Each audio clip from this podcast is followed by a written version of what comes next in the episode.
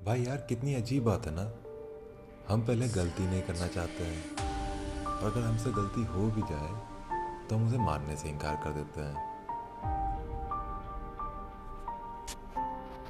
जैसे maths problem जब हम बनाना स्टार्ट करते हैं और मान लो बीच में अगर हमसे गलती हो जाती है, जिसकी वजह से आंसर नहीं आता है तो हम चाहते हैं कि हमें स्टेप्स के मार्क्स मिल जाए।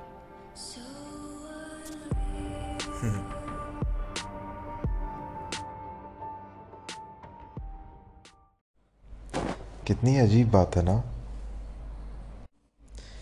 कि इस पढ़े लिखे ज़माने में जहाँ सभी को ये पढ़ाया गया कि सभी खूबसूरत हैं, वही पढ़ने के लिए सभी ने मेकअप या क्रीम लगा के पढ़ा।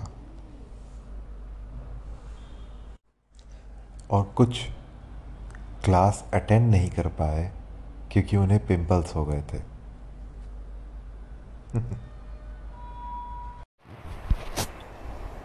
कितना अजीब है ना? हम सोचते हैं कि हमें प्यार चाहिए।